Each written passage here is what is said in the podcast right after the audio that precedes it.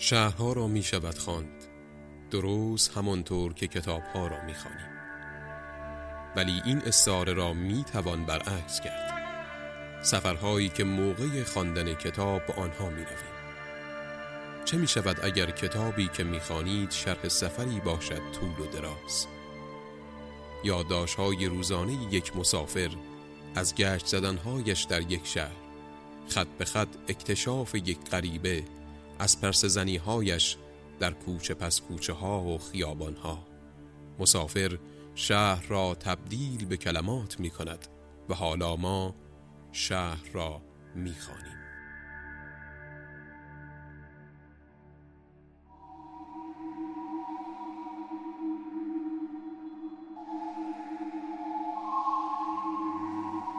بهترین انگور شاهانی که دانه های آن شفاف و به روشنی زر میماند بعد از در قزوین طی تاریخ به دروازه های قزوین که دربار پادشاه صفوی در آن قرار قزوین آن قزوین نیست که ما دو سال پیش از این آمدیم.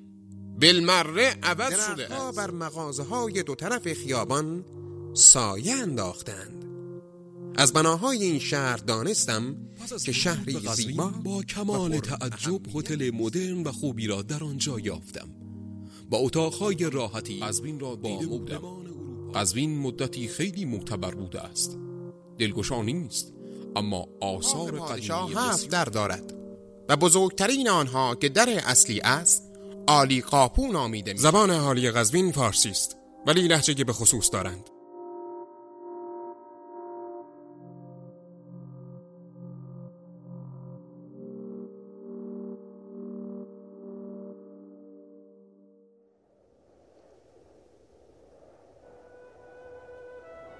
شنونده اپیزود اول از پادکست رازومه هستید.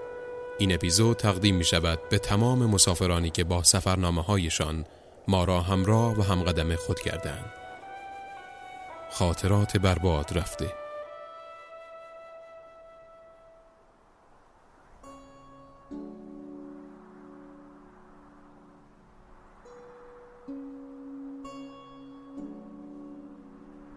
من راز هستم گرمم و هزاران سال است که از جنوب شرقی ایران به این دشت می آیم. من مه هستم. سردم و از کوه شمال گذر می کنم تا نزد تو برسم. ما از راه دور می آییم از هزاره تاریخ. از اولین نگاه به یاد عمری دراز به سر کرده ایم. عمری به بلندای تاریخ.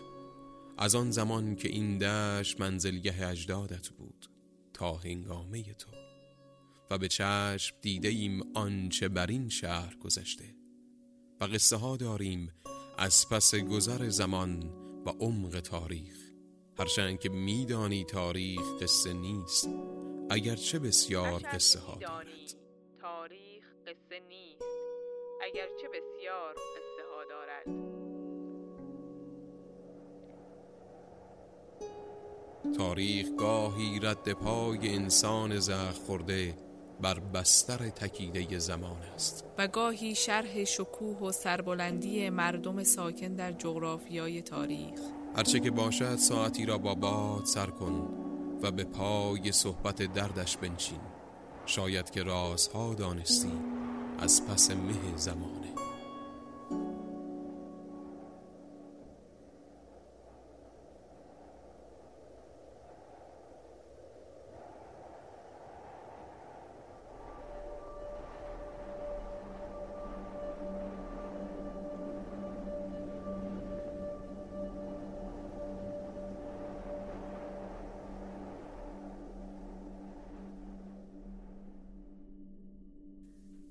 از دوست داشتنی ترین کارا برای من وزیدن تو شهر هاست.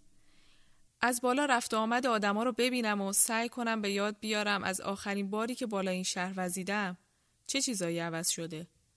حتی گاهی بیام پایین تو کوچه و خیابونا بوزم و از بین آدما گذر کنم. از وزیدن تو راسته های بازار و دیدن چونه زنی های مردم با کسبه تا چرخیدن بین امارت ها و کاخهای سلطنتی و دیدن رفت آمد درباریان و سفرا و شاها. پرس زنی تو شهر و بین آدما باعث شده با خیلی آشنا بشم. و داستانهای زیادی بشنوم. اینکه شهر رو از دید آدم ها ببینم همیشه برام جالب بوده. مخصوصا آدمایی که برای اولین بار پا تو شهر میذاشتن. مسافرایی که تو مسیر سفرشون به قزوین می رسیدن یا فرستاده ها و سفرایی که برای رسوندن پیامی به دربار شاه به پایتخت صفوی می اومدن. برای شما جالب نیست بدونید چه چیزایی توجه مسافرای صدها سال پیش این شهر رو به خودش جلب می کرده؟ مثلا وقتی از دور به شهر نزدیک می شدن اولین چیزی که می دیدن چی بوده؟ اصلا بذارید براتون از چند تا از این مسافرها بگم. حدود 130 سال پیش گذر مادام دیولافا و همسرش به قزوین افتاد. این دو زوج باستانشناس از طرف دولت فرانسه برای کاوش های باستانشناسی به ایران اومده بودند و یادداشتاشون رو در طی سالهایی که توی ایران بودن به عنوان سفرنامه منتشر کردند. البته بگذاریم که این زوج برخلاف قراردادی که بین ناصرالدین شاه و دولت فرانسه بسته شده بود خیلی از آثار مکشوفه در کافوشهاشون رو بدون مجوز به فرانسه بردن.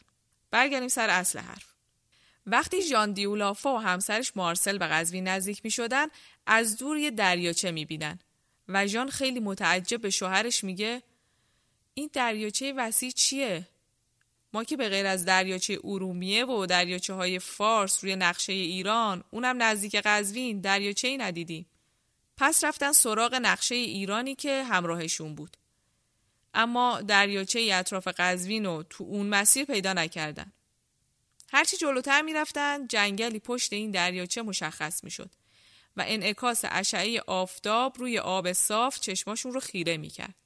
تا اینکه کم کم دریاچه و جنگل از بین رفت و طولی نکشید که به جای این سراب داخل تاکستان ها و باغ های پسته شدند. تمام کسایی که قصد ورود به قزوین رو داشتند اولین چیزی که باهاش روبرو می شدن همین باغستان و درختای پسته بود. فرقی هم نمی کرد از غرب بیان یا شرق، شمال یا جنوب. قزوین از هر چهار طرف محصور تو باغات سرسبز پسته بود.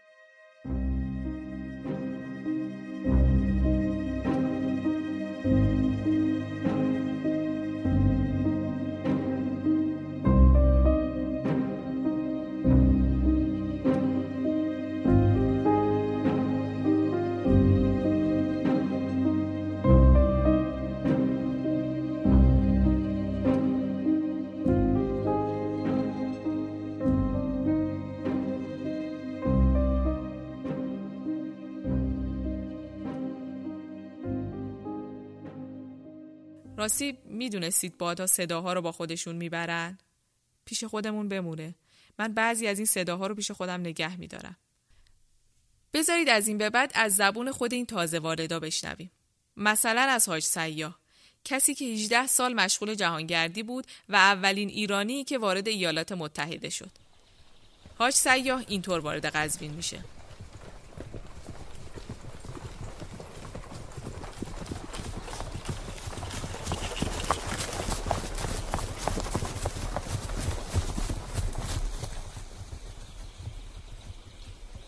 سه ساعت مانده به غروب سیاهی شهر قزوین معلوم شد. رسیدیم به باغهای قزوین انگور و پسته قزوین معروف است. باغها حصار و دیوار ندارند. در وسط هر دو باغ خاکی جمع و مرزی درست کرده اند که مانع عبور نیست. به یک نفر گفتم این دیوار چیست؟ گفت برای صد راه حلال زاده است. باغدارهای قزوین دور باغهاشون دیواری نمی‌کشن. به خاطر همینم وقتی از بالای قزوین عبور می‌کنم تنها یک باغ می‌بینم و یک شهر. همونطور که شهر برای همه مردمه باغستان هم برای همه مردمه و تنها یک مرز خاکی کوتاه برای صد راه حلال ای که قدر زحمت باغدار رو می‌دونه کافیه. فرانسوی های زیادی به این شهر اومدن و تقریبا همهشون از انگورهای ایران و مخصوصا انگورهای باغستان قزوین تعریف کردند. مثلا ژان شاردن جهانگردی که تو دوره صفویه از قزوین بازدید کرده بهترین انگور شاهانی که دانه های آن شفاف و به روشنی زر میماند در قزوین به دست می آید. این نوع انگور را کشمش می کنند و به سراسر ایران می برند. این تاکا تمام مدت تابستان بی آنکه از آب بهره یابند در برابر تابش گرمای شدید خورشید مقاومت می کنند در این شهر پسته نیز خوب به بار می نشیند در تابستان روزها گرم و شبها معتدل و گاهی سرد می شود این تغییر بر اثر وجود کوهی بلند در سمت شمال است. یا کنت دو گوبینو که زمان فتلی شاه قاجار گذرش به این طرفا رسیده و اینطور حرف می‌زنه. انگور در فصل پاییز انقدر ارزان و فراوان است که 100 کیلوگرم آن حتی یک فرانک فرانسه هم نمی شود. به طور کلی انگورهای ایران خیلی شیرین تر از انگورهای فرانسه هستند. خشکی آفتاب و گرمای تابستان انگورهای این سرزمین را به قدری شیرین می کند که بدون اقراق از قند شیرین ترند اما گاهی مسافرایی هم هستن که به جای دیدن این زیبایی ها به زمین و زمان بد و بیراه میگن. انگار که چون شاه شده هرچی از دهان مبارک در بیاد باید طلا گرفت.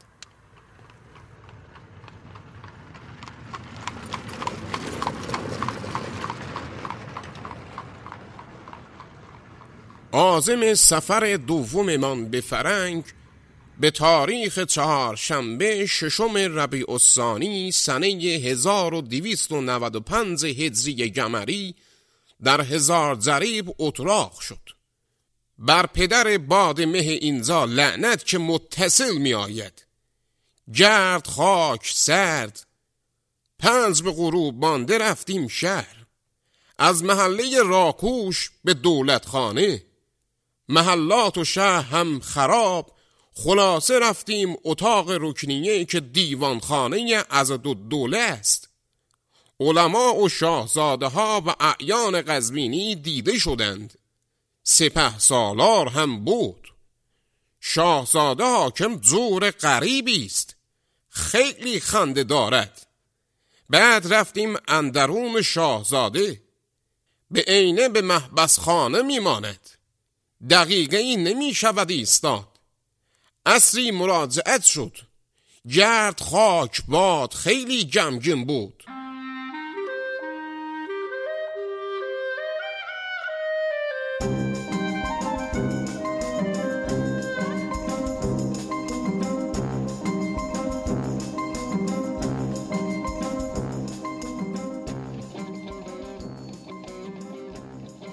میشنوین؟ حالا به من لعنت فرستاد هیچی. اما یکی نیست بهش بگید جناب ناصرالدین شاه قبله عالم. اگر شهر و محل خرابه کی باید رسیدگی کنه؟ مسئولین؟ از زیبایی باغستان قزوین و طعم انگور و پستش و قرقرای قبله عالم که بگذریم می‌رسیم به دروازه های شهر.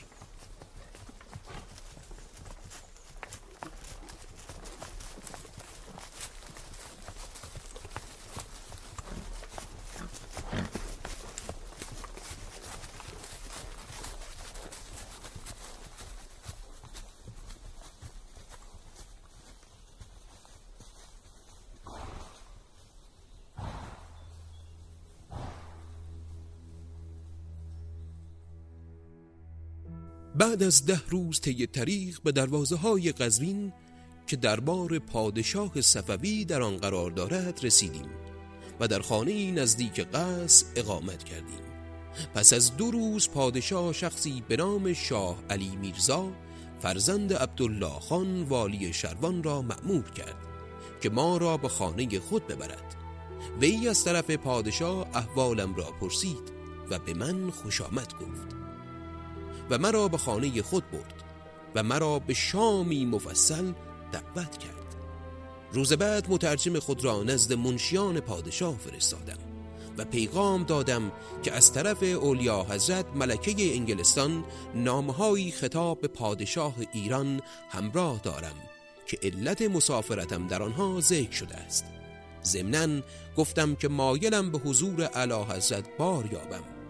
در این زمان سفیر ترکیه چهار روز پیش از آمدن من وارد شده بود. وی از طرف سلطان عثمانی مأموریت داشت که میان او و پادشاه ایران پیمان صلحی ببندد.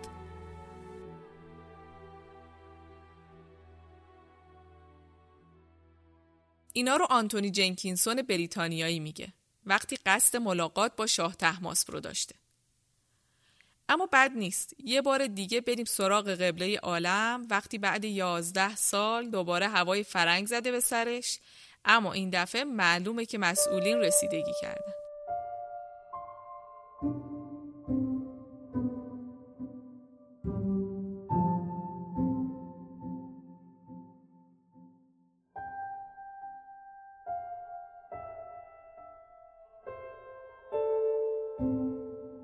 رسیدیم باغستان. دسته های سید و علما و تجار و شاهزاده ها همه آمدند. اهل شهر جمعیت کرده بودند. صد نفر سوارهای قراسوران آقا باقرخان را هم دیدیم. خیلی خوش لباس و خوب بودند. خیلی خیابان خوبی هم مشجر آقا باقرخان ساخته است. خیلی خیابان خوبی است. از دروازه الا مهمانخانه من توی کالاسکه بودم. عمدن سوار اسب نشدم برای اینکه ارزچی و غیره جلوی اسب ما ندوند. زن و مرد زیادی از اهل گزوین تماشا آمده بودند. همینطور راندیم تا وارد آلاقاپو شدم. این گزوین آن گزوین نیست که ما دو سال پیش از این آمدیم. بلمره عوض شده است. در حقیقت آقا باقرخان سهر کرده است. تمام امارات و باغها را به طور بسیار خوب همه را تعمیر کرده است. در حقیقت از نو ساخته است. امارت های صفویه و نادری و رکنیه همه را از در و پنجره سنگفرش و پرده و چلچراغ و مبل و غیره با کمال سلیقه و خوبی درست کرده است. کلاه فرنگی صفویه منزل ماست. دیگر از باخچه بندی و درختکاری و سبزیکاری و تمیزی و گشنگی به گفتن و نوشتن نمی آید زیر کلاه فرنگی حوزخانه بسیار بسیار گشنگی است. توی کلاه فرنگی دیگر از هر قبیل پیشکش و شال و پول و شیرنی و اسباب گزوین و بنشن و غیره آنقدر پیشکشی گذاشته بود که آدم سرش گیز می‌رفت. امروز همهش حرف آقا باقر خان بود و تعریف میرزا محمد خان. آن از سوارش این از نگاه داشتن شهر گزوین و تعمیر امارات و غیره. شب هم کلاه فرنگی را چراغان کرده بودند و خواننده های گزوینی و خواننده های خودمان آمدند و خواندند.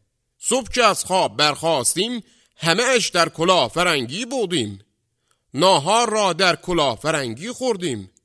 تلوزان و اعتماد و سلطنه روزنامه خواندند. بعد از نهار جا انداختن دراز کشیدم. مهدی خان کاشی کتاب می‌خواند. خوابم برد. بعد عزیز و سلطان آمد ما را بیدار کرد. امشب هم خیابان جلوی آلاقاپور را آقا باقرخان چراغان کرده است. و آتش بازی چیده. امروز هم لقب سعد و سلطنه با آقا باقرخان التفات شد. از قروخ شد. زنها آمدند. جلوی در آلاقاپو را تعجیر کشیده بودند. زنها پشت تعجیر ایستادند.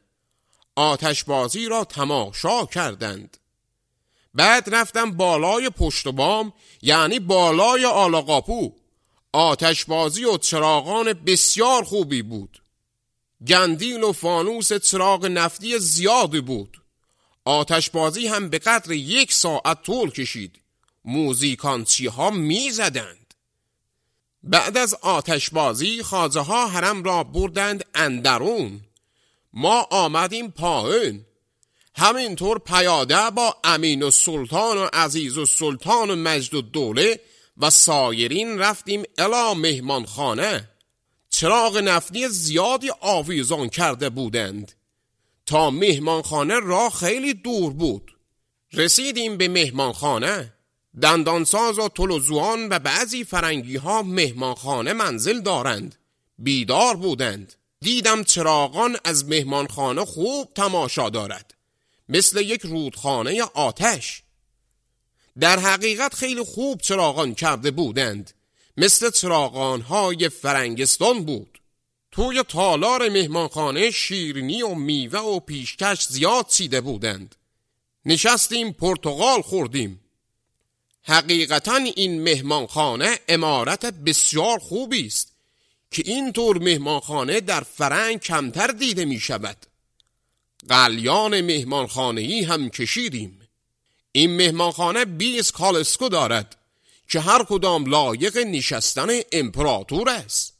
بعد چون راه دور بود سه تا کالسکه از مهمانخانه آوردن سوار شدیم راندیم. وارد امارت شدیم شام را دیر خوردیم. الحمدلله خوش گذشت.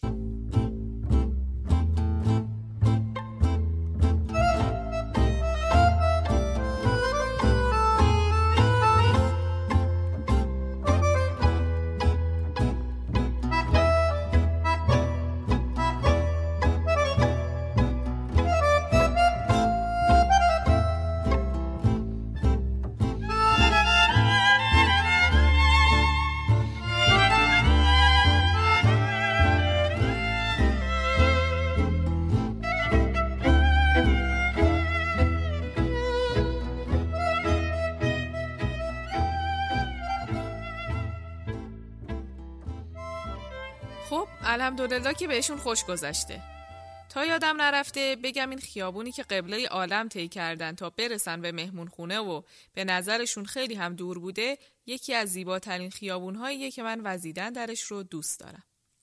خیابونی که الان شما به اسم خیابون سپه می‌شناسید. اوژن فراندن یکی دیگه از فرانسوی هایی که نقاش و معمار هم بود 215 سال پیش توی این خیابون قدم می‌زنه.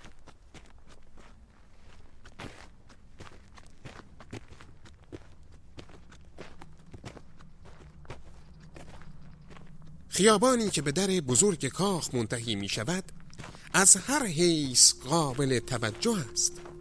طول خیابان 700 800 قدم و پهنای آن هفتاد قدم با درختکاری هایی است که آن را زینت داده. درختها بر مغازه های دو طرف خیابان سایه انداختند. از بناهای این شهر دانستم که شهری زیبا و پر اهمیت است. یک سمت این خیابون می‌رسید به مهمون خونه بزرگ شهر جایی که حتما باید یک روز مفصل براتون تعریف کنم. و افسوس که شما دیگه نمی‌تونید ببینیدش.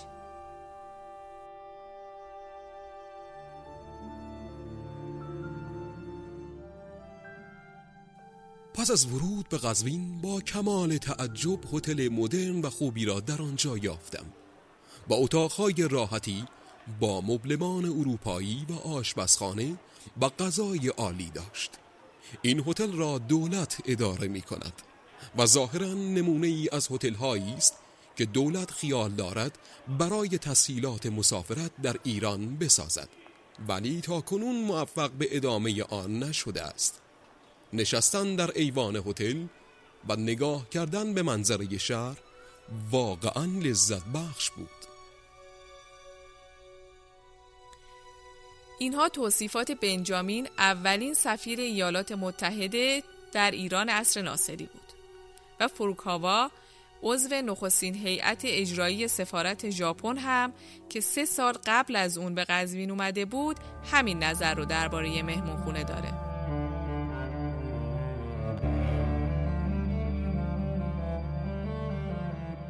مهمانخانه ای که در آن منزل گرفتیم ساختمان بلند سه طبقه ای بود با پهنای سی و چند زر هر بران که طبقه بالایی استراحتگاه شاه و در دیوار و سقفش با زر و سیم و لاجورد و رنگهای دیگر نقشاندازی شده بود.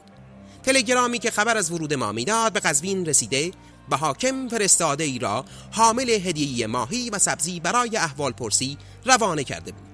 نوکران و فراشان هم برای کارهای گوناگون آمدن و پذیرایی بسیار خوبی از ما شد.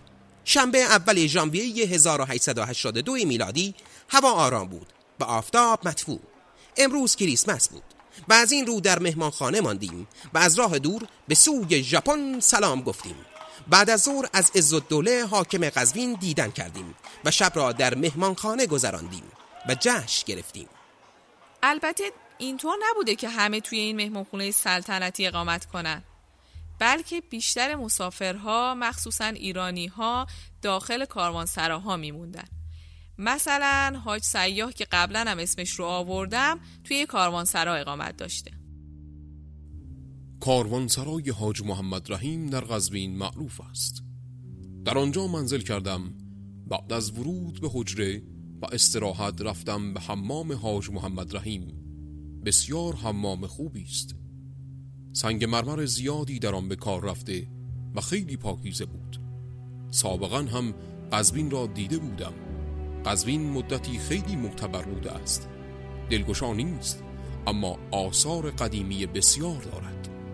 شهر کوچکی هم نیست و به واسطه اینکه بین رش و تهران باقی شده اهمیت دارد. به تماشای مسجد جامع و کاروانسرای شهر و آلی قاپود رفتم.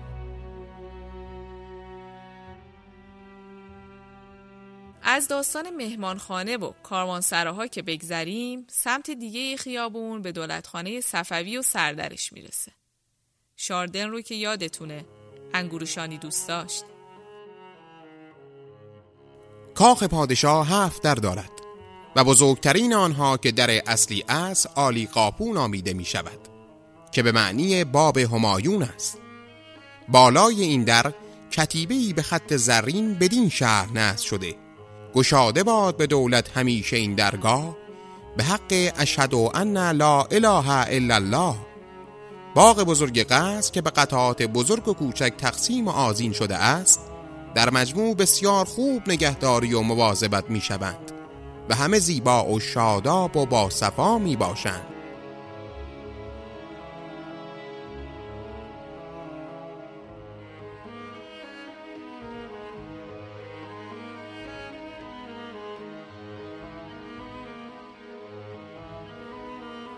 پیترو دلاواله جهانگرد ایتالیایی هم که درد شکست عشقی باعث شد سفر کردن رو شروع کنه و به شرق بیاد توصیف قشنگی از دولتخانه صفوی و ملاقاتش با شاه عباس داره. چیزی که در قزوین جلب توجه مرا کرد درب شاهی بود که در یک میدان بزرگ واقع شده است.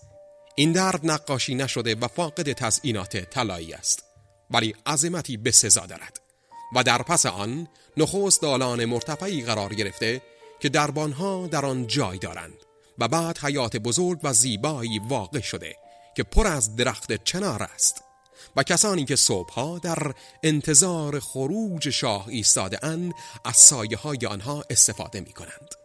دومین چیزی که در قزوین جلب توجه مرا کرد میدان بزرگ است که دور از قصر شاهی و در حوالی بازار واقع شده و گرچه بزرگی و زیبایی میدان اصفهان را ندارد.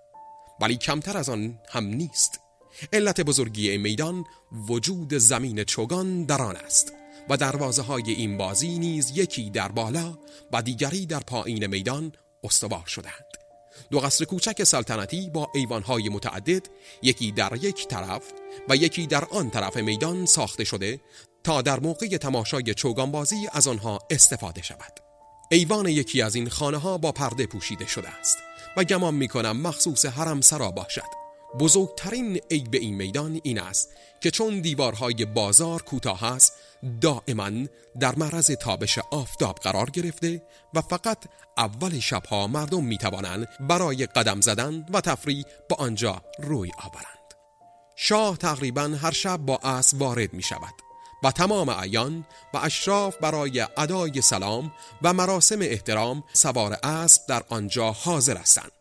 میدان را همه روز از چندین سقا با مشک آب می پاشند به طوری که کاملا خنک می شود قبل از اینکه شاه وارد شود مردم دست دسته در گوشه و کنار با هم به صحبت مشغول می شود و همین که شاه سواره وارد میدان شد کسانی که پیاده به آنجا آمده اند پشت نرده های چوبی که گرد آگرد میدان کشیده شده یا زیر اتاقها و تاقنماهای اطراف میدان یا روی بامهای مرتفع اتاقها می روند. شاه با چندین تن از ندیمان و نزدیکان به دور میدان می آید و از مقابل صف حاضران می گذرد و همه با فرود آوردن سر به او سلام می کنند. وقتی شاه در میدان است همه بی حرکت در جای خود می و اگر کسی نخواست بماند بعد از اینکه مرتبه اول سلام کرد پی کار خود می رود. ولی غالبا همه در محل باقی میمانند. زیرا همانطور که گفتم این گردشگاه عمومی است. شاه کمتر در یک جا می ایستد بلکه اسب خود را به این طرف و آن طرف میراند. گاه با یک نفر مسافتی را طی می کند و گاه به نزد ما می آید و با هر کس که میل داشته باشد حرف می زند خانه نیز در آن طرف میدان آهنگ های جنگی می زند شاه بسیاری از آلات موسیقی ترکا و ازبک ها را که در جنگ ها به قنیمت گرفته است مورد استفاده قرار می دهد و با همین آلات آهنگ های جنگی ترکی و ازبکی نیز می نوازد در حالی که سابقا استفاده از این آلات موسیقی مرسوم نبود وقتی شاه مایل باشد یعنی تقریبا هر شب ضمن یک آهنگ خاص نقارخانه کسانی که به بازی چوگان آشنایی دارند وارد میدان می شوند. شاه شخصا ای را برای بازی صدا می کنند و خود نیز چوگان به دست می گیرد و اسب می تازد و می توان گفت این بازی را خیلی بهتر از دیگران می داند.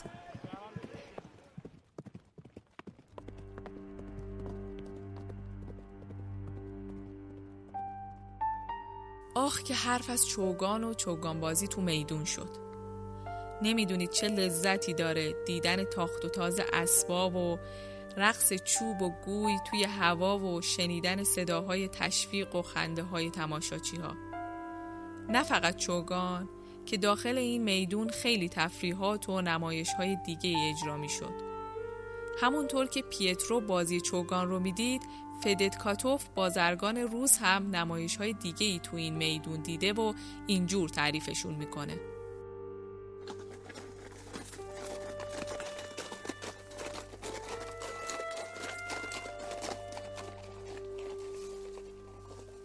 در این میدان نمایش های گوناگونی به چشم دیدیم کشتیگیران با یکدیگر زور آزمایی می‌کردند خیمه شبازان نمایش ها می‌دادند مارگیران با دستها مارهای زنده را می و رها می کردن. در میدان کودکان سواد آموزی می کردن. تعداد بازار و کاروانسرا و باغ بسیار و اقسام کالاها به قزوین است. از دزدی و سرقت در قزوین چیزی ندیدیم.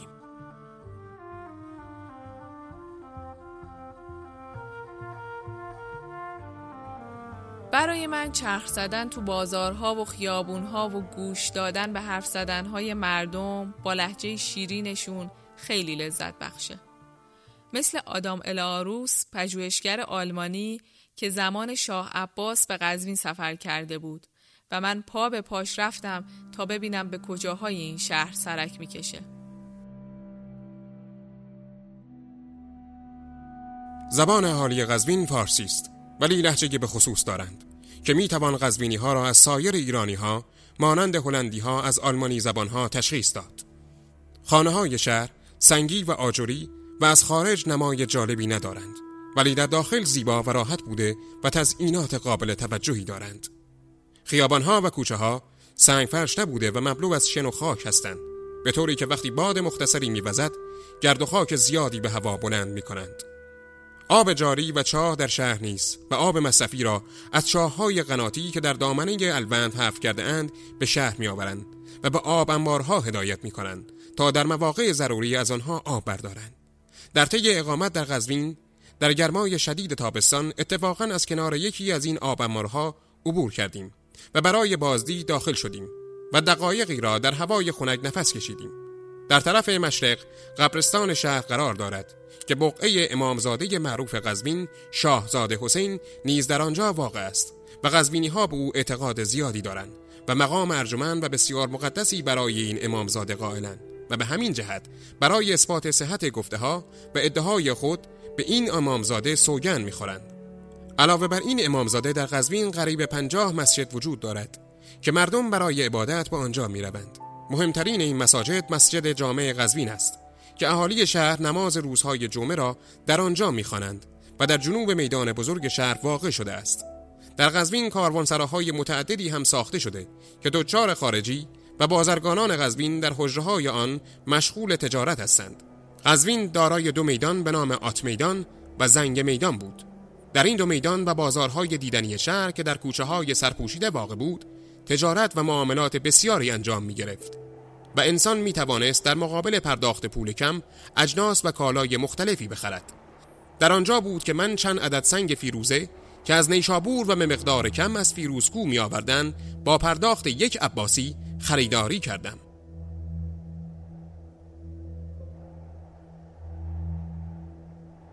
به قول مادام دیولافا عمده آبادی و ترقی این شهر مدیون اوضاع جغرافیاییشه چون در محلی واقع شده که کاروانهای عدیده غربی و شمالی در اینجا تلاقی می‌کنند.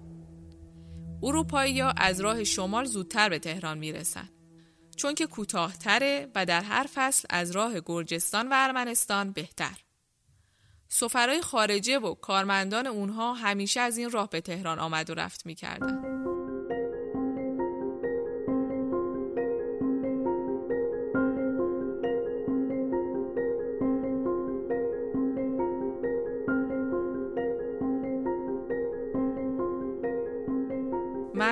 سالهای زیادیه که تو این شهر میوزم و البته که قزوین در طول این سالیان تغییرات زیادی داشته.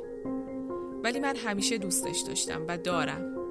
چه زمانی که پایتخت ایران بود و پر از شکوه و چه زمانهایی که زخمی از بیتوجهی ها و کجفهمی ها چون این شهر همیشه مهربون بوده.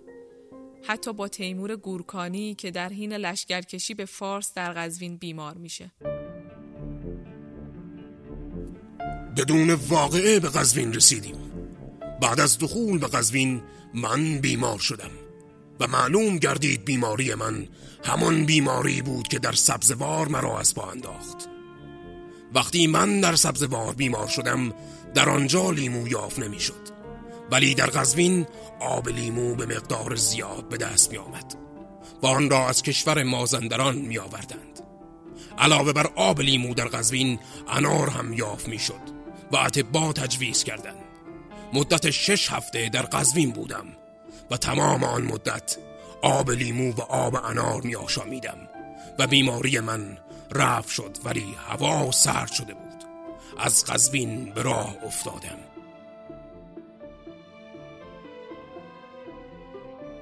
می‌دونم الان یاد خیابون عبید زاکان افتادید. منم حال اونجا و بوی لیموی تازش رو خیلی دوست دارم. از این به بعد رفتید اونجا یادی هم از تیمور لنگ و مهربونی این شهر بکنید. من از این خاطرات و صداها زیاد دارم. اما باقیش رو بذارید برای موقع دیگه ای ولی به هم قول بدید. قول بدید شما هم هر از گاهی قدمی تو کوچه پس کوچه های شهر بزنید. شهر رو بخونید و کلمات و صداها رو به دست من بسپارید.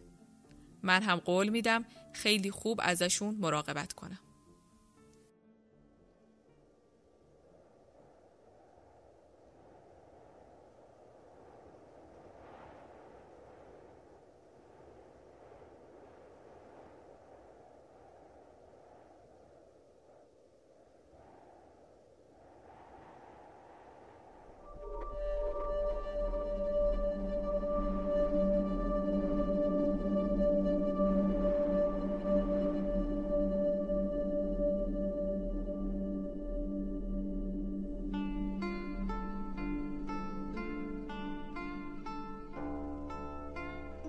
گفتم به راز و مه که بنمایید از این کهن شهر نشانه این تا بی خبر نباشم. گفتند صد چشم دل گشا تا ببینیش نشان. گفتم کو کجاست؟ نمی یابمش چرا. گفتند این چه رسم جستجوست؟ تو خود نشانه ای. او را درون خود خود را در او بجوی. گفتم چگونه این کار میسر است؟ گفتند مگر نه اینکه قطره در دریا ناپیداست. گفتم آری چنین است. گفتند راز نهفتش همینجاست که دریا خود آن قطره هاست. گاهی باید شهرها را برای چندمین بار خواند. همانطور که کتابی را بارها می‌خوانیم. محال است در کتابی دقیقا همان چیزی را کشف کنیم که اولین بار بین خطوطش خوانده بودیم. محال است در پرس زنی دوباره من در شهر همانطوری بیابیمش که آخرین بار دریافتیم شاید در این پرس زنی جای خالی کلمه‌ای با آهی از درون ما پر شود و گاهی هم کشف مفهومی جدید. اما مهم این است که فراموشش نکنیم و بارها و بارها بخوانیمش و تبدیل به کلماتش کنیم شاید روزی کسی شهر را پا به پای ما خواند.